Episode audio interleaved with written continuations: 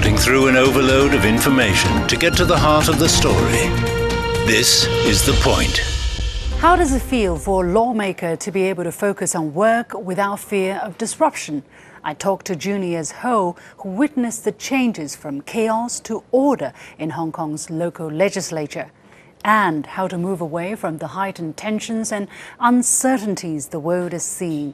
Former Thai Prime Minister Abhisit Vejjajiva gives me his unique perspective. Welcome to The Point, an opinion show coming to you from Beijing. I'm Liu Xin. Hong Kong's Legislative Council, LegCo, held 49 meetings last year, and unlike in the past, there were no unruly scenes. It led a LegCo member to proclaim that the filibuster, abuse of rules, and legal procedures are no longer in existence. What led to this change? Has Hong Kong deviated from its journey towards greater democracy? In our special series celebrating the 25th anniversary of Hong Kong's return to Chinese rule, I talked with Junius Ho, who is also former president of the Law Society of Hong Kong and current chair of the Tuen Mun Rural Committee. He was stabbed during the turmoil in 2019, but has since recovered.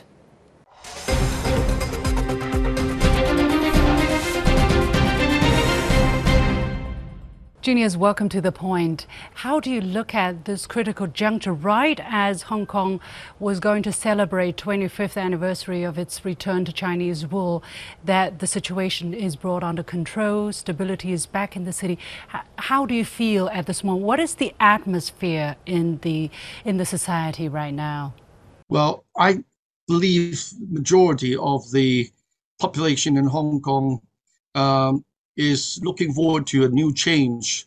Uh, for the last five years, it, it, it, had nothing to do with the um, Carrie Lam's governance uh, uh, as a whole, or well, she she's not really the only one to be blamed about the downside of Hong Kong that we had gone through.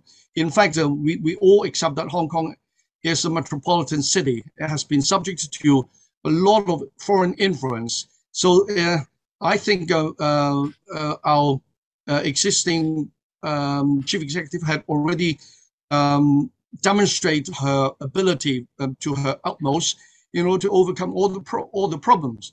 However, it's not just a simple one. So that, that's why we need the central government's input, and eventually it came in at the right time.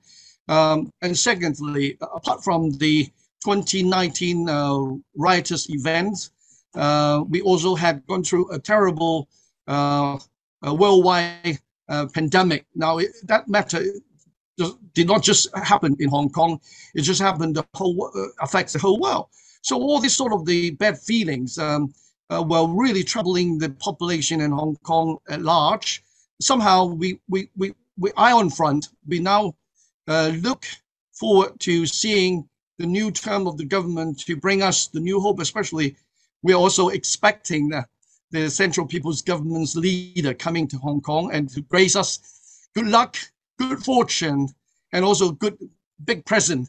Uh, you know that we the border has been subject to very tight restrictions uh, for the last uh, two and a half years.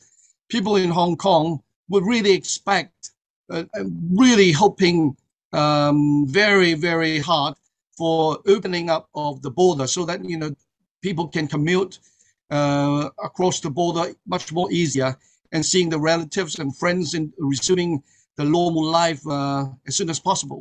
Now, in terms of the general public, of course, the security, the law and order is also back in force.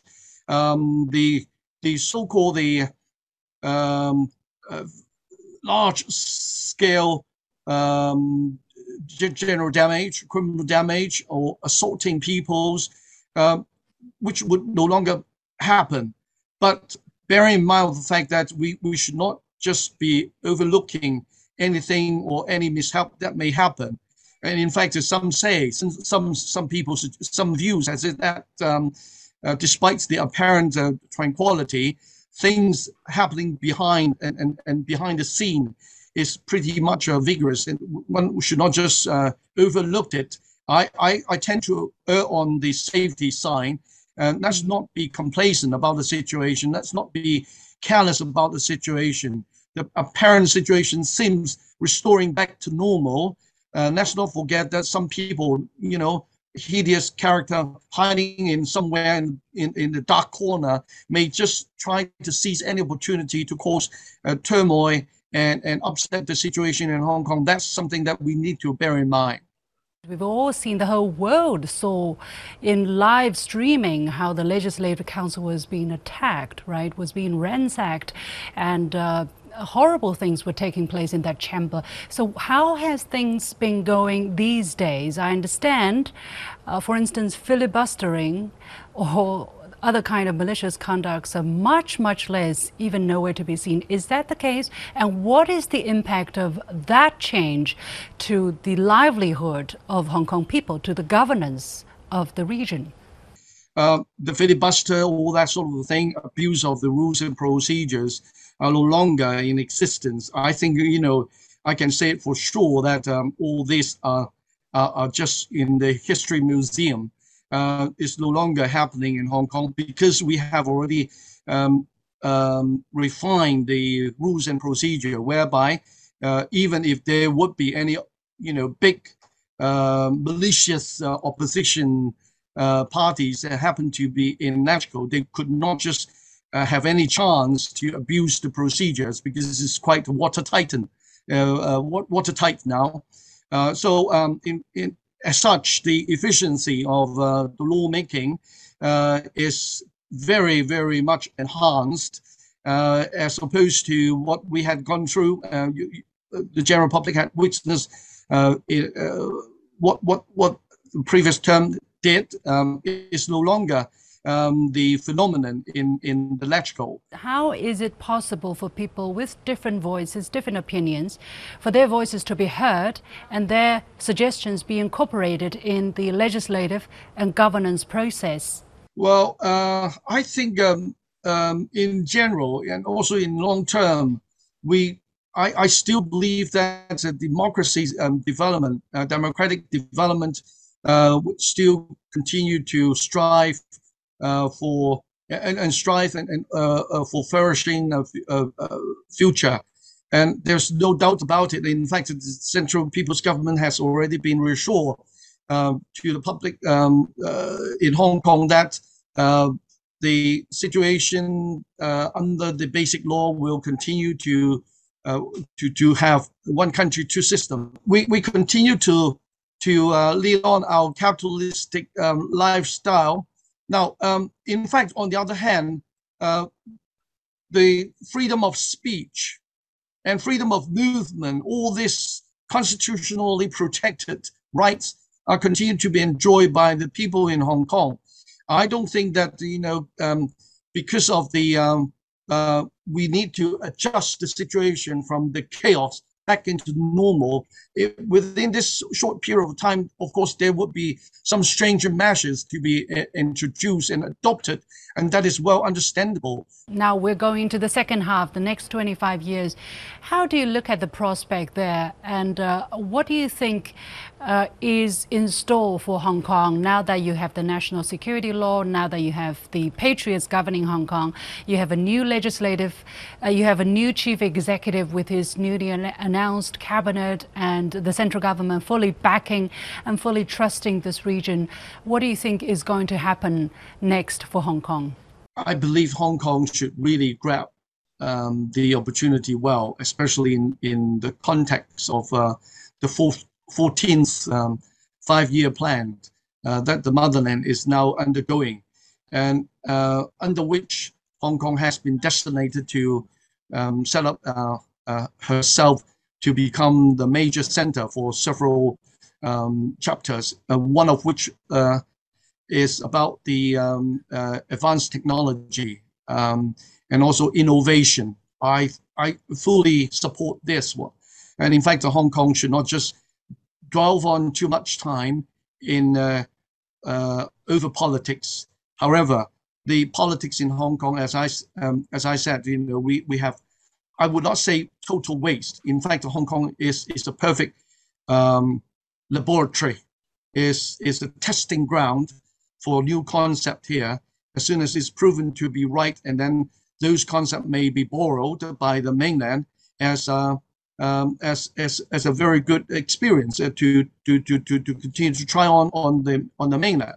Now, having said all that, I, I, I trust that the next 25 years will be crucial. In fact, we should not just uh, uh, dwell on too much in politics. I think you know that is already good enough. We have accumulated sufficient data and experience, and that can be well analyzed and, and imitated. For the good thing, we can absorb. Uh, for the bad thing, those could be eliminated. Now, apart from that one, I believe uh, for the next 25 years, we have to eye on not only the innovation, technological uh, development, we also try to think of how to assimilate Hong Kong as an SAR with the Shenzhen SA, um, special economic zone, SEZ. So these two major cities, if somehow uh, could be amalgamated to, make a, a bigger city, so-called the metropolitan Hong Kong, uh, that would add value not only to China as, as a whole, but also uh, add value to the regional development in, in whole Asia. I also have a dream about uh, uh, the role that Hong Kong could play out um, in the near future. Now, now we, we know that um, um, United Nations has been founded and set up um, its um, headquarters in New York for, for many years already. Would it be just the right time for United Nations to set up a regional headquarters? If so, where? Of course, Asia is is is is a perfect location, perfect region because the next this century is belonged to Asia. I think uh, within amongst all the contenders uh, for for this uh, for building a regional headquarters, Hong Kong should um, should be um, should stand a better chance. I I look That's, forward to you one yeah. day Hong Kong will also yeah. be able to find uh, um, provide a place for United Nations to set up its regional headquarters here. Thank you so much, Junius Ho, for joining us from Hong Kong. You're welcome.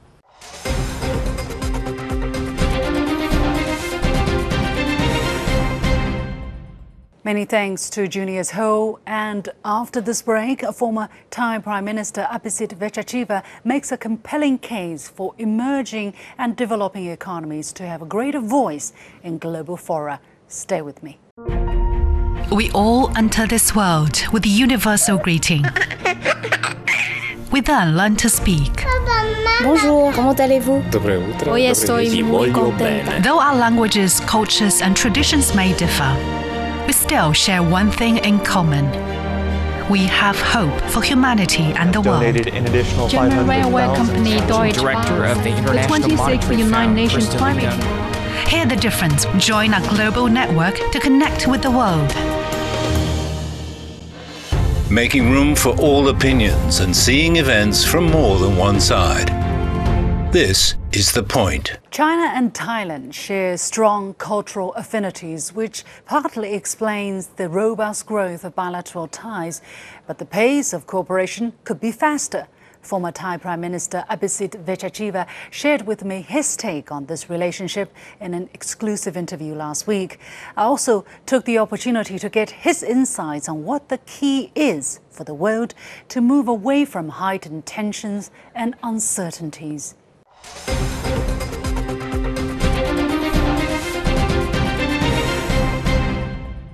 When State Council and Foreign Minister Wang Yi met uh, the Deputy Prime Minister and Foreign Minister this time in April, they mentioned the construction of the China-Thai rail link, which you said has been progressing uh, not as fast as you would have wished. Um, but what is the significance of that? Can we finally look forward to the rail link linking the two countries finally? Well, the project in Thailand is, is proceeding. Um, it's just um, slower than uh, many had anticipated. But I think the desire for connectivity is certainly there. You know, China has the Belt and Road um, initiative. ASEAN has this connectivity agenda. Um, it all adds up. Um, and, you know, I've always said that whatever agreements you may have on paper concerning um, the exchange of goods, trade, and services, and so on, physical connectivity will be the facilitator to make uh, the agreements turn things into concrete uh, exchanges and benefits. So I think um, there is support. Um, we just may have to make sure that uh, the management of the project uh, can be efficient and uh, can be more uh, speedy. Well, people may ask, why is such a big deal to have this rail link? I mean, you have freight cargo, you have shipping, for instance. Why the emphasis on this um, train connection? Well, you know, we, we know that uh, for many goods and services, um, going through, um, you know, by land, um, whether it's by rail or by roads, um, can be uh, more convenient, uh, can perhaps get um, the goods and services um, in time uh, better. And of course, just connecting up, uh, allowing people also to travel between these countries uh, can only help cement and enhance the already strong relations. When you were in office, what was your um, biggest takeaway as to how countries can best improve or cement their relationship uh, or develop their relationship with another country, if you were to to recommend, to highlight, to suggest something, what would it be, for instance, for, for China and its Southeastern Asian countries to come together and make a bigger difference for peace and development? I think uh, the important thing is to identify all the common interests. And there are so many aspects of uh, common interest between any two countries, but of course uh, between Thailand and China in, in particular. Identifying those areas and working sincerely to achieve uh, a better outcome in those areas, I think is key. Um, there will also, of course, be uh, issues of various aspects where um, there is not complete agreement. Um, the thing is not to allow those kinds of problems to um, cloud over uh, what we could do together to achieve common interests. Do you think that is the problem that the world is facing? Because right now we we are in a different era, right? I mean, from the time when you were uh, in office, we're seeing so many problems, so many conflicts, even direct military conflicts broken out, and then we have, uh, of course, I don't need to hide it, you know, the heightened tension between the U.S.-led West with China, and you know, the position of many Asian countries also shifting into a more confrontational. At least that's the way it's perceived here in China. What exactly has gone wrong? Has something gone wrong, according to you, sir? Um, we can, I think all of us um, everywhere can, can feel that tension.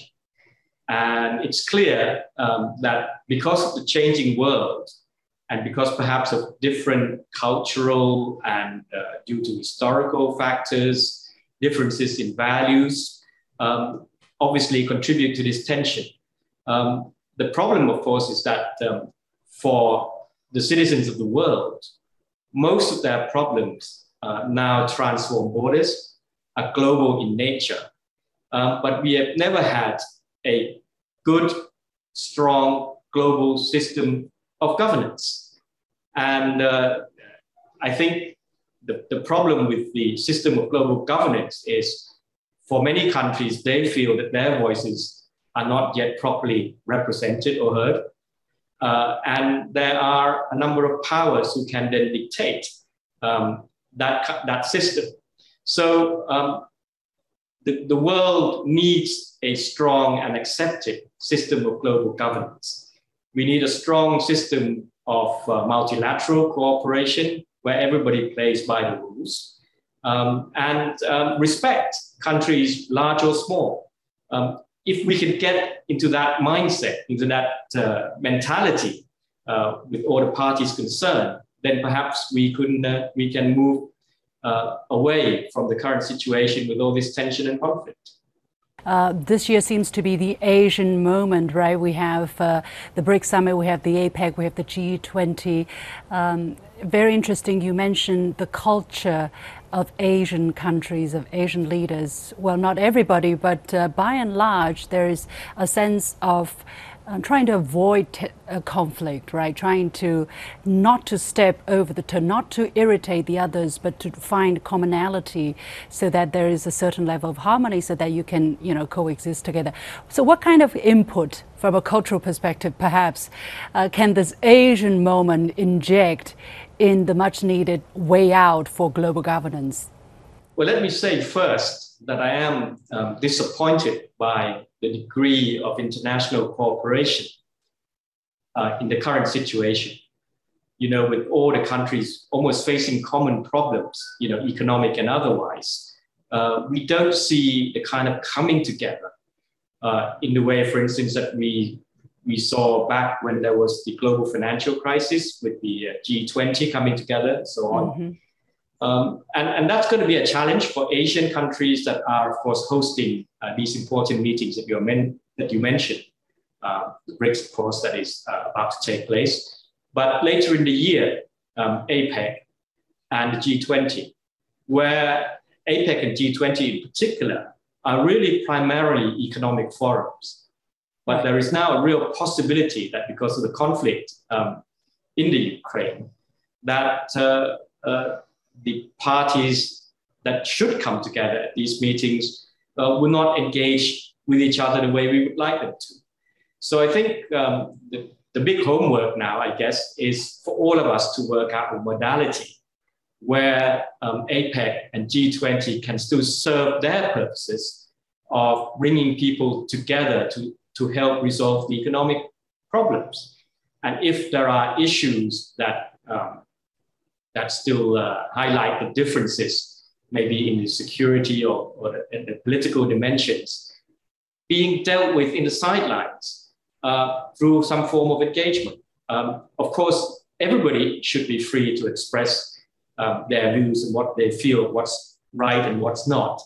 Um, but I think we all have a responsibility to try to engage to make sure that there is peace, uh, which is uh, a, a factor, a fundamental factor that will contribute to prosperity. Another very concerning trend is the growing interference or growing presence of uh, uh, military forces, military presence by countries that are not, you know, uh, situated in this part of the world. I, I, don't think I need to name any specific countries or any specific army, but uh, the thing is, you know, the kind of military um, miscalculation uh, has has markedly gone up, and uh, people are blaming China, of course, for being the initiator of the high tension because it is more quote unquote assertive. And uh, but if you look at the kind of security arrangement, you know.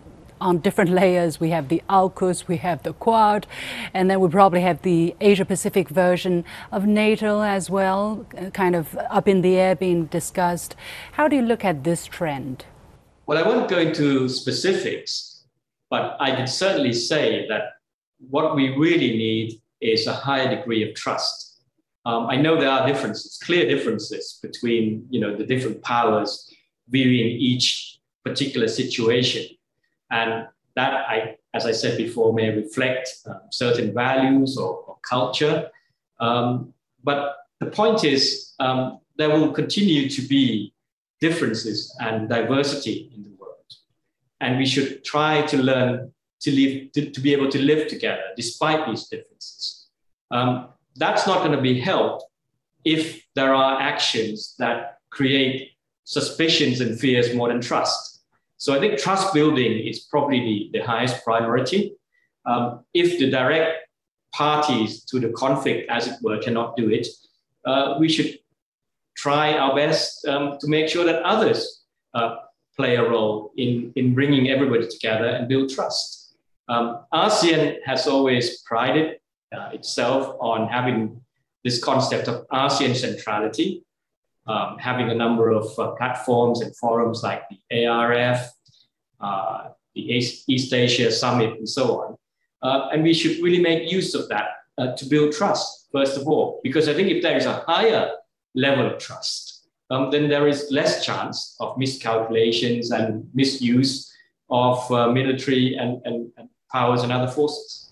Finally, uh, later this year, there will be a very important meeting taking place in China with potential implications for countries all over the world, which is the 20th uh, meeting of uh, the Communist Party of China. Uh, what is your expectations of that party and what are you paying particular attention to? Well, of course, the party's um, success has been uh, well documented, especially with the celebration of the 100 year anniversary last year.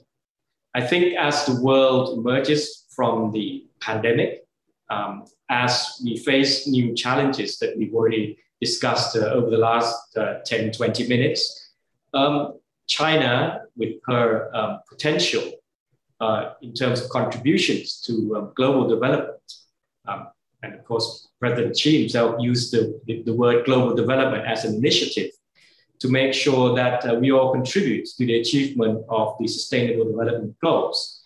Um, we'd like to see uh, uh, you know, initiatives and directions uh, that can give us a very good idea of how China and the Communist Party would be contributing to these issues. Would you be visiting China anytime soon once the restrictions are lifted? Well, yes, once the restrictions are, are lifted, uh, I would love to be able to, to visit China again. Thank you so much, Sir Abhisit Vejjajiva, former Prime Minister of Thailand, joining us from Bangkok. It's been a pleasure. Thank you.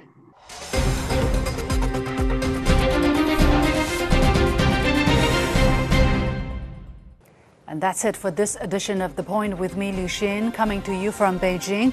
As always, you can follow me on Facebook and Twitter using the handle Liu Xin in Beijing. You've got the point.